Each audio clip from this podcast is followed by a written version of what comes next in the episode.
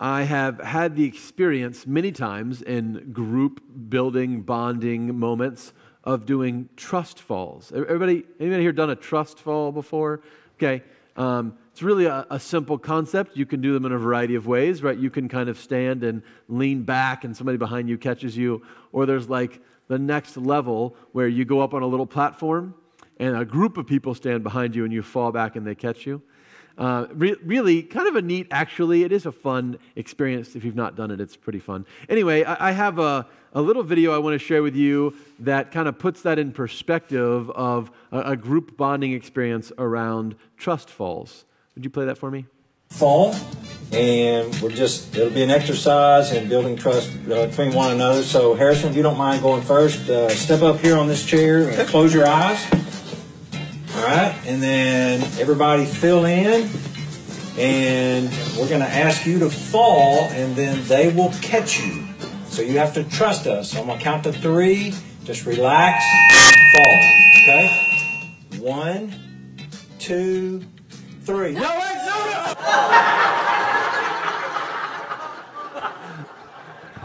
so good.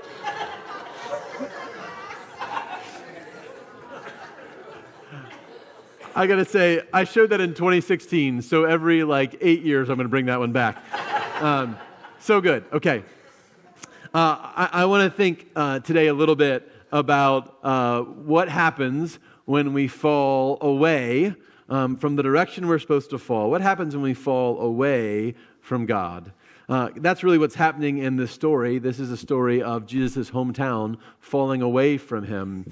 Uh, and so, um, as we get into this, um, I, I want to come back to this idea that Jesus said in chapter 3 Anyone who does the will of my Father in heaven is my mother and brother and sister. That, that what Jesus is vi- inviting us into is this adventure where we say to him, Your will be done. Um, but sometimes we don't. Sometimes we say, My will be done. Uh, and in those my will be done moments, that's when we are really falling away from God. Uh, and, and I want to suggest that there are uh, in this story um, really three big moments uh, in the falling away process that Jesus' hometown goes through uh, when he visits. So, uh, the, the first big moment uh, of, of falling away is um, asking bad questions. So raise your hand if you've ever been in a class where the teacher said there are no bad questions. Raise your hand. Anybody ever been there? Okay. Anybody ever said there are no bad questions? I have said this many, many times. Okay. When we say there are no bad questions, what we mean is there are no bad questions when you are seeking understanding. Right? If you are seeking understanding, any question you ask is a good question because it gets you closer to understanding. But there are bad questions. Bad questions are questions that avoid understanding. Oh, I know that you want to talk about um, this really important thing related to the Bible, but can we also answer this question I have about the Packer game last weekend? Right? Now, I love you, but that's a bad question, right? Um, we, we, if it avoids understanding, um, it's a bad question. Uh, I want you to notice the questions that the crowds ask about Jesus because they start out good and they go bad. Where did this man get all this? What is the wisdom that has been given to him? What deeds of power are being done by his hands? Hey, these are good, right? They're saying, hey, this Jesus guy, he's amazing right? I mean, he's, he's wise and he's a great teacher and he's engaging and he's done, apparently in Nazareth, he's done some miracles already, but we also know he's kind of become famous for doing miracles all over the place. Uh, these are good questions, but then we start going off the rails. Is not this the carpenter, the son of Mary, the brother of James and Joseph and Judas and Simeon, and are not his sisters here with us? See, uh, I think the crowds move from being interested in the deep questions to um, these superficial ones. I think the crowds want to avoid where those deep questions might take them. This thing that Jesus is doing, this teaching and these miracles, these could change our lives. And if we don't want them to change our lives, let's change the conversation. let's just change the conversation. Let's just ask some bad questions. I think we do this more often than we'd like to admit. I think there are many times in our lives where we recognize that something might change our lives, and so instead of going down that path, we just change the conversation. I have a friend. Um, she was uh, a, an addict and dealt with a variety of, of, drug addictions over the course of her life. And like many people who struggle with addiction, she was kind of on again, off again with sobriety. Uh, and um, her most recent struggle, she had been uh, sober for a really long time and then kind of fell off the wagon. And as people around her said, Hey, we're really concerned about you, and we really think that this path is deadly dangerous for you, we want to bring you back to where you've been.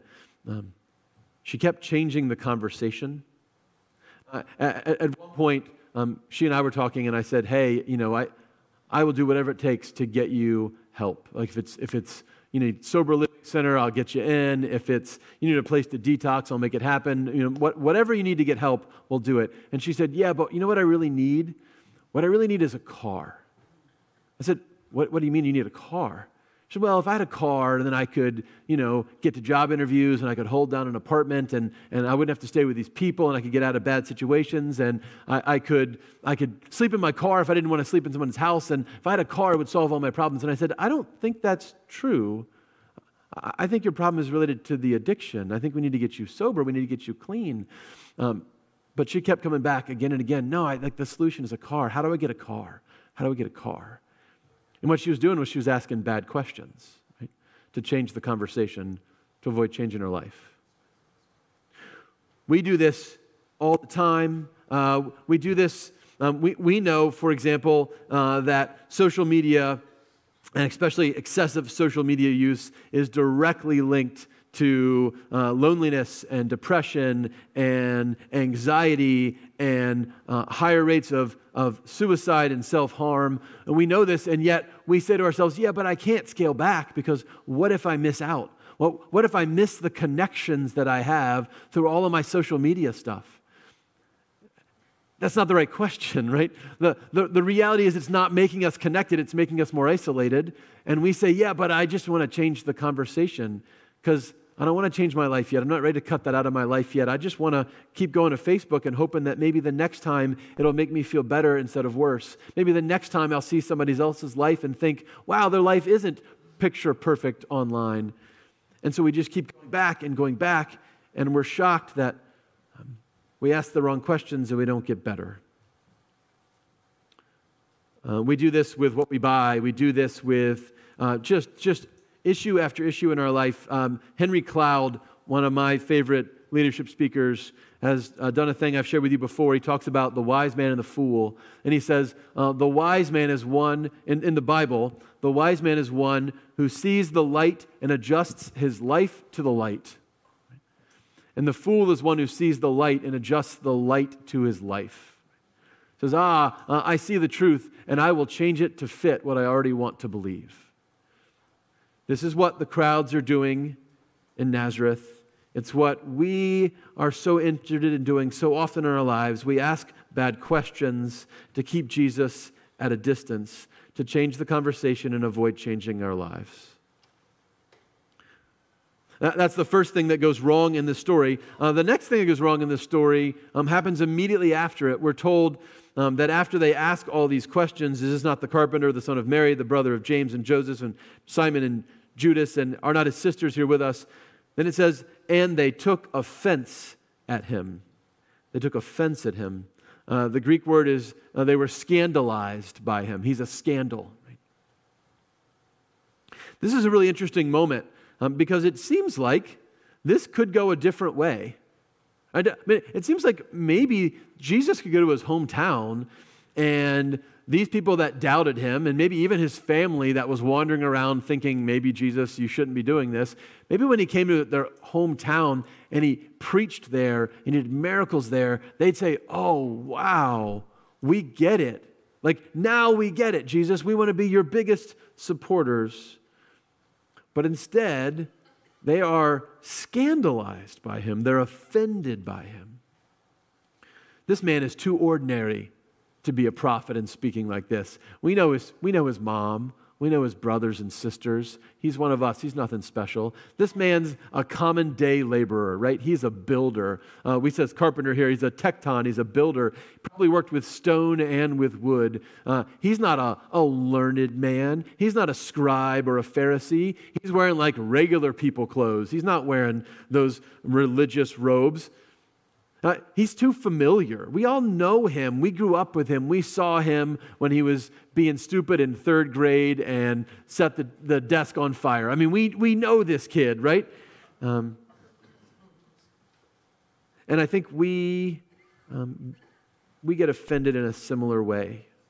Um, we say, ah, yeah, Jesus, um, some cool ideas but he's just so ordinary. You know what? Uh, I know this story. I grew up in the church, I've heard it all before. And so, uh, at this stage of my life, I need something new, right? I need something that I didn't learn as a kid because that's just too familiar and simple for me.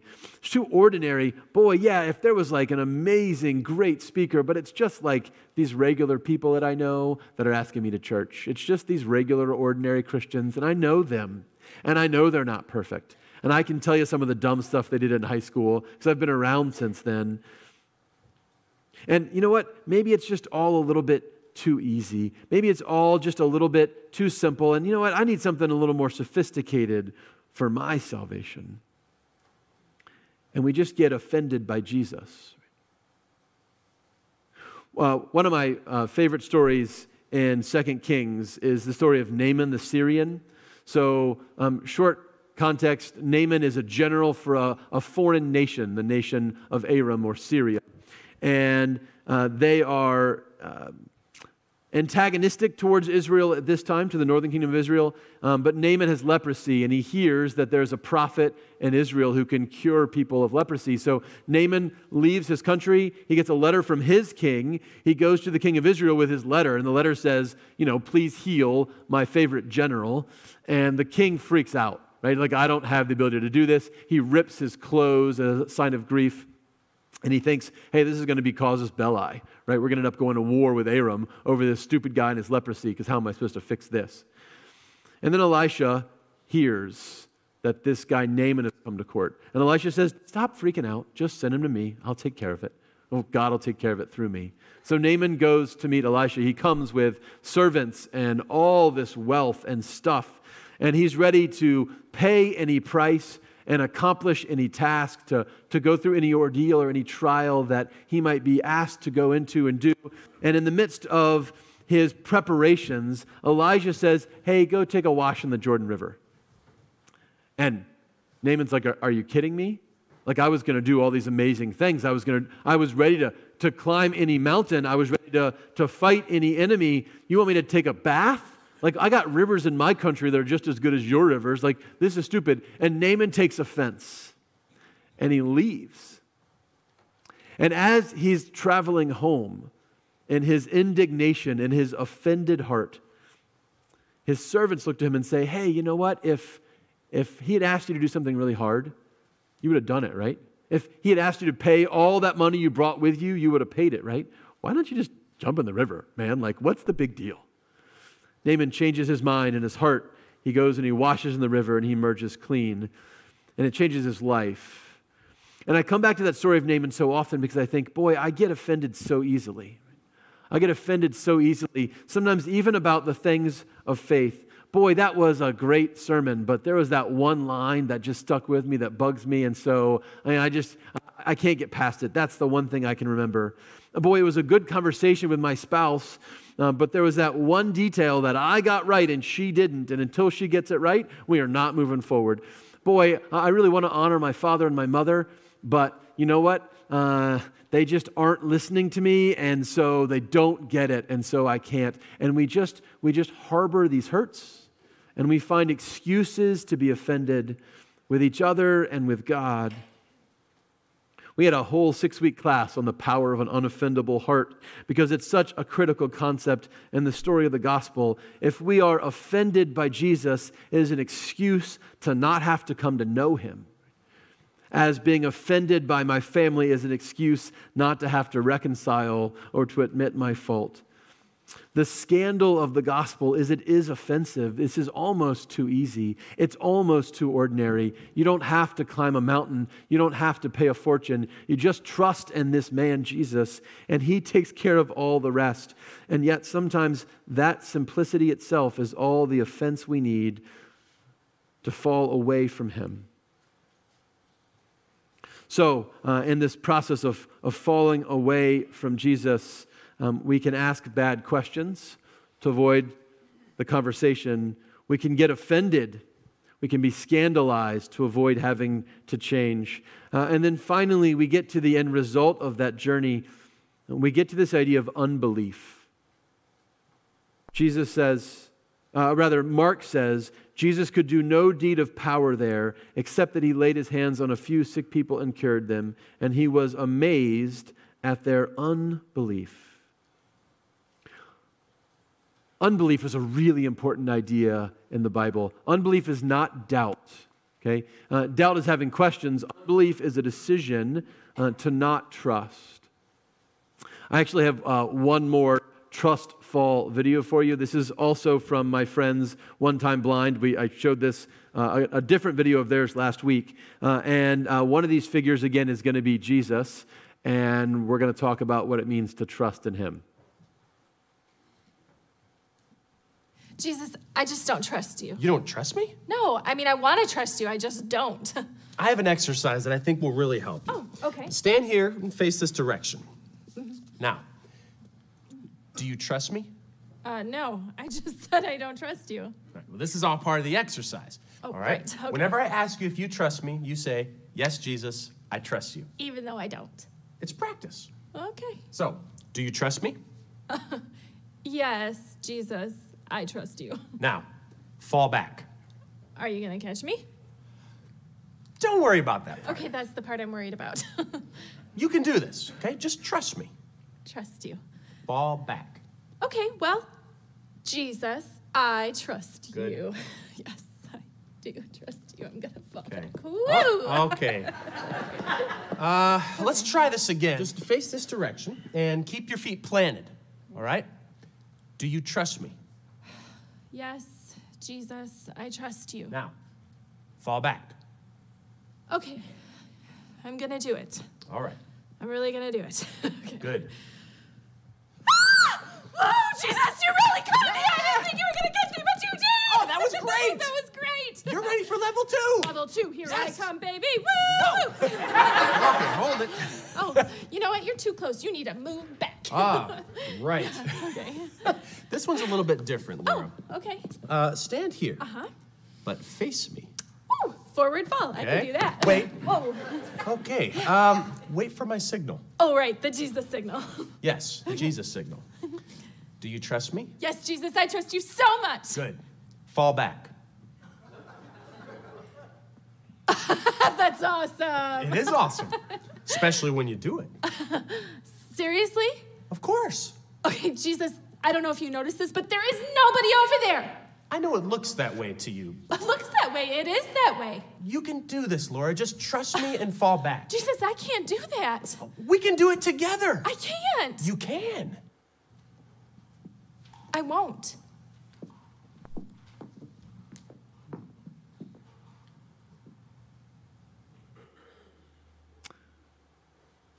A couple of things I want you to notice in that video. The first one uh, is that uh, doubt and unbelief are different things. Uh, doubt is a great part of our Christian faith. If you never doubt, then you're not thinking deeply about who you are or who Christ is or what it means to follow him. Doubt is, hey, Jesus, there's no one back there, right? Doubt is, uh, are you going to catch me? That's the part that I'm worried about, right? Doubt is a conversation with God where we bring our fears and our insecurities and all of that stuff to Him and say, hey, I need your help in this. Like, you got to do more for me. Unbelief is when we go from I can't to I won't. Unbelief is that moment when we say, hey, uh, I'm going to walk away from you and away from this conversation. Uh, by the way, um, we began by talking about falling away from God, and, and actually, that wasn't the best metaphor um, because we never fall away from God. It doesn't happen as an accident. We walk away from God. It's always a choice. Faith is a decision, and unbelief is a decision too. And, and this is um, such a critical idea for us because um, we often think, well, you know what? Um, if I doubt, I'm doing something wrong. No, as long as you're doubting, you're doing it right. It's when you choose to walk away, when you choose unbelief, uh, that you cement your separation from Jesus in order to keep living the way you've always lived. It's interesting that we're told in this passage Jesus is unable to do miracles in Nazareth. Uh, I've always wondered, what does that mean, unable? I mean, it's Jesus, right? Who's going to stop him?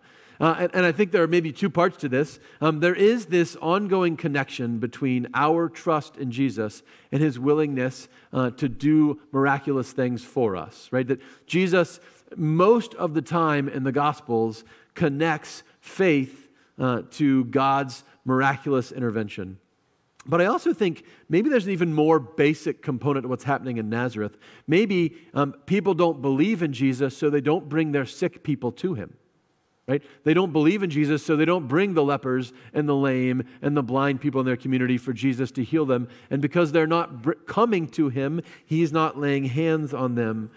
Um, it's all this process of just walking away. One other really striking thing for me in this moment we're told that Jesus is amazed at their unbelief.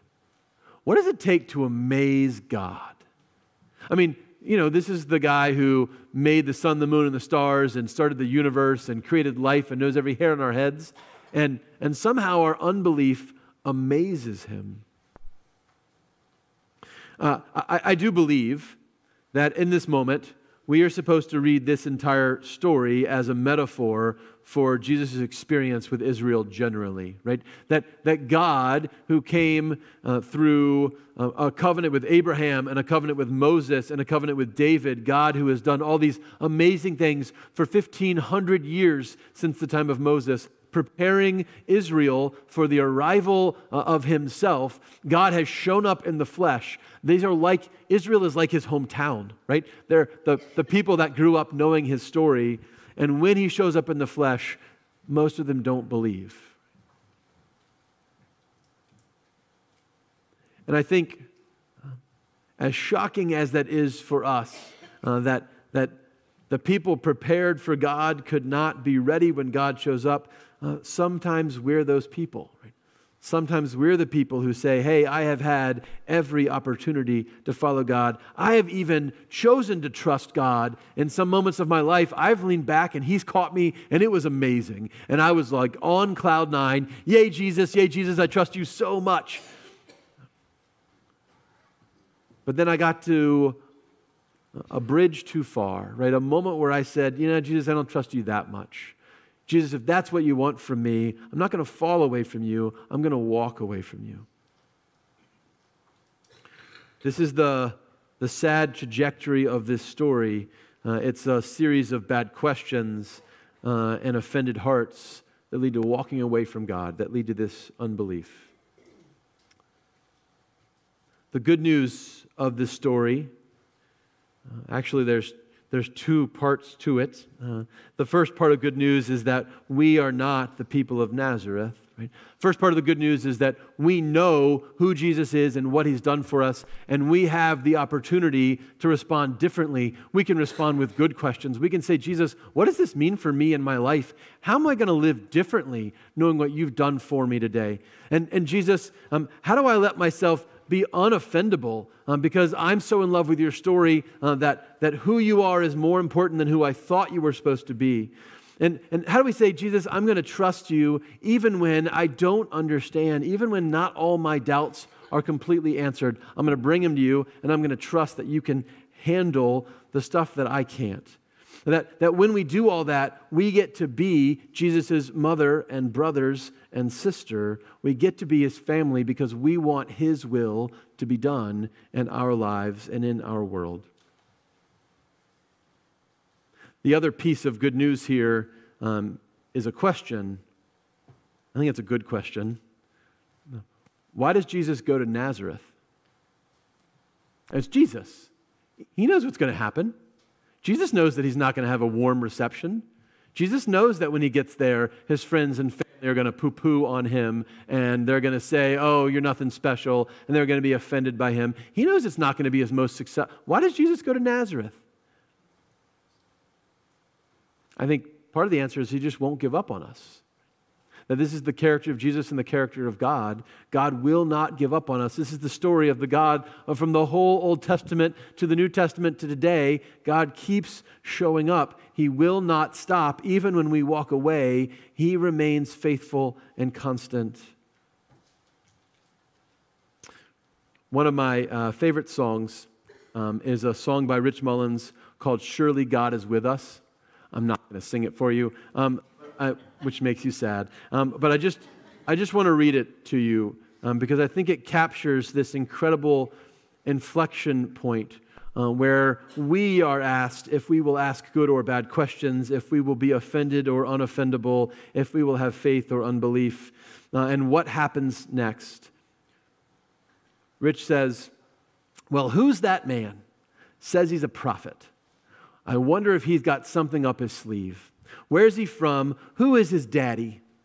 There's rumors he even thinks himself a king of a kingdom of paupers, simpletons, and rogues. The whores all seem to love him, and the drunks propose a toast, and they say, Surely God is with us.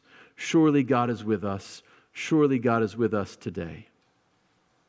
Who's that man? Says he's a preacher. Well, he must be. He's disturbing all our peace. Where does he get off? What is he hiding? Every word he says, those fools believe.